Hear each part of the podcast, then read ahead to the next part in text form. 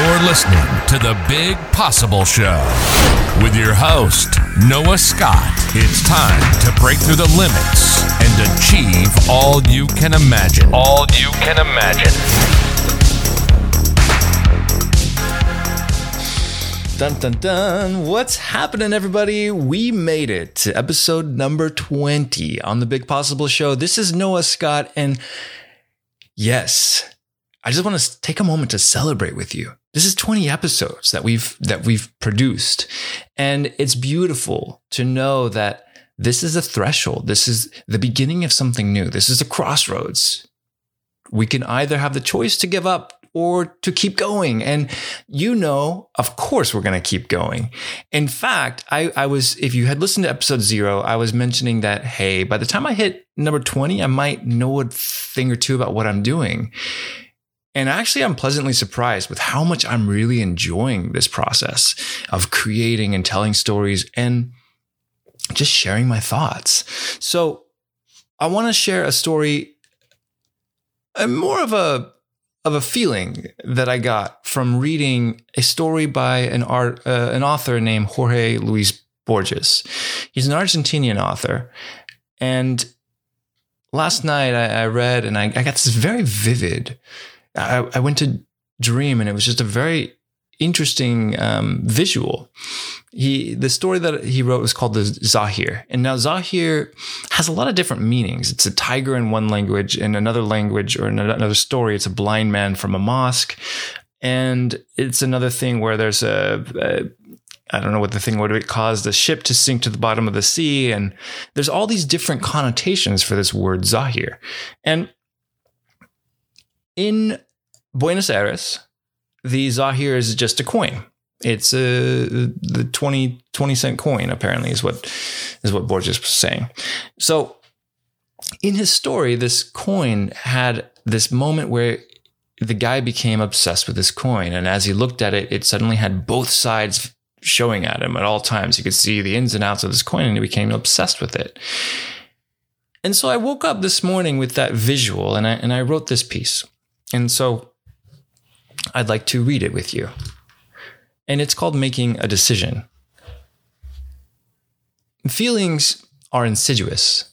Nothing will keep you rooted in complacency stronger than a feeling of fear or hesitation. Let that be one side of the coin. We'll call it the dark side of the coin. And now, when the other side of the coin is showing, you might be granted a feeling of courage and motivation that will spur you to get off of your chair and into the arena. So, what is the solution to become the master of your feelings? If you could not only be aware of your feelings, but also be the master, what would that enable you to accomplish? In the morning, you wake up the stiffness of the muscles and the cold out of the covers keeps that feeling of fear wrapped over you like a lead vest. But the moment you grow out of the bed, the inertia of that moment disrupts the fear and you stand pure and naked, ready to seize the day. From this point, it is your choice what feelings to wear to carry you throughout the rest of the day. The two sides of the coin can be flipped whenever you decide. So often, you get it in your head that you are not worthy to feel the liberated, powerful thoughts. What causes you to imagine that you're not worthy of a miracle? Is it not simply that you are looking backward, transfixed with the dark side of the coin that flipped?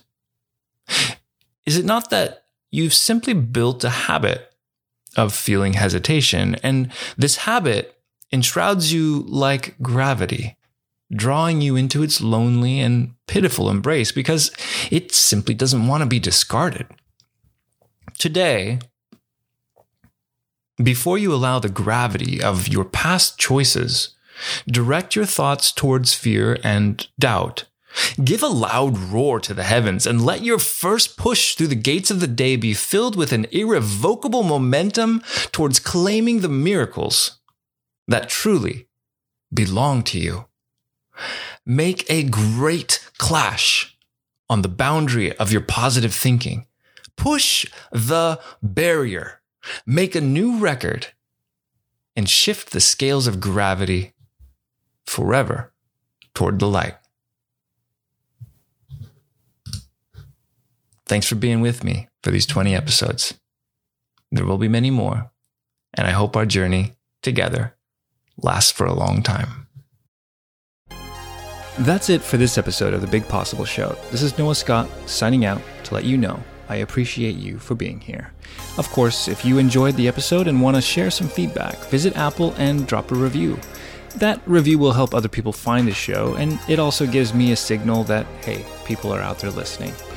And with that, may the rest of your day be filled with epic adventures. And I'll see you right here for the next episode.